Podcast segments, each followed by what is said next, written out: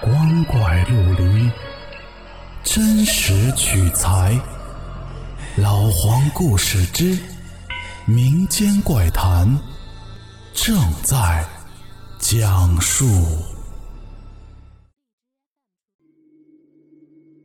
各位听友，晚上好，我是老黄。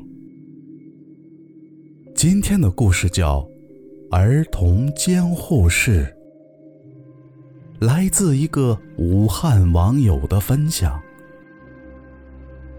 在医院工作，见到邪乎事儿已经见怪不怪了，而今天这位就撞上了一件，虽然人畜无害，但着实瘆人。民间怪谈，恐怖继续。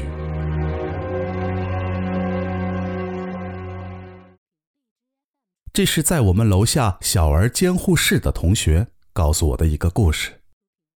他们呀所在的科室是小儿外科术后监护室，平均孩子都在六岁以下。他们那一个房间呢，最近有两个孩子在做监护，有一个孩子是可以坐起来说话的。有时候呢，他们就会和小患者聊聊天解解闷。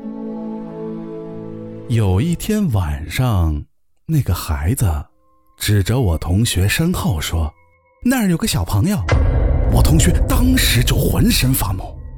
可要知道，晚上在医院，当你知道你身后站着个鬼，是种什么感觉？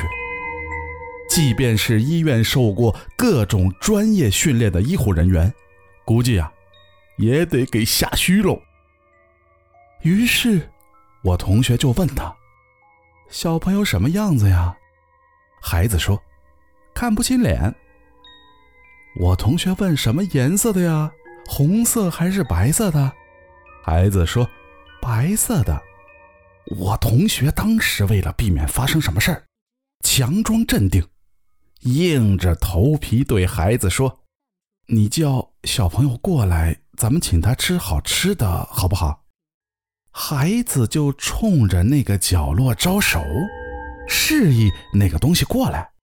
可小朋友回头说：“他说不来了。”过了一会儿，孩子又说：“小朋友走了。”这会儿我同学才松了一口气儿。都说小孩天眼未关，好像是真的。不过。监护室的阴气呀，是真的很重。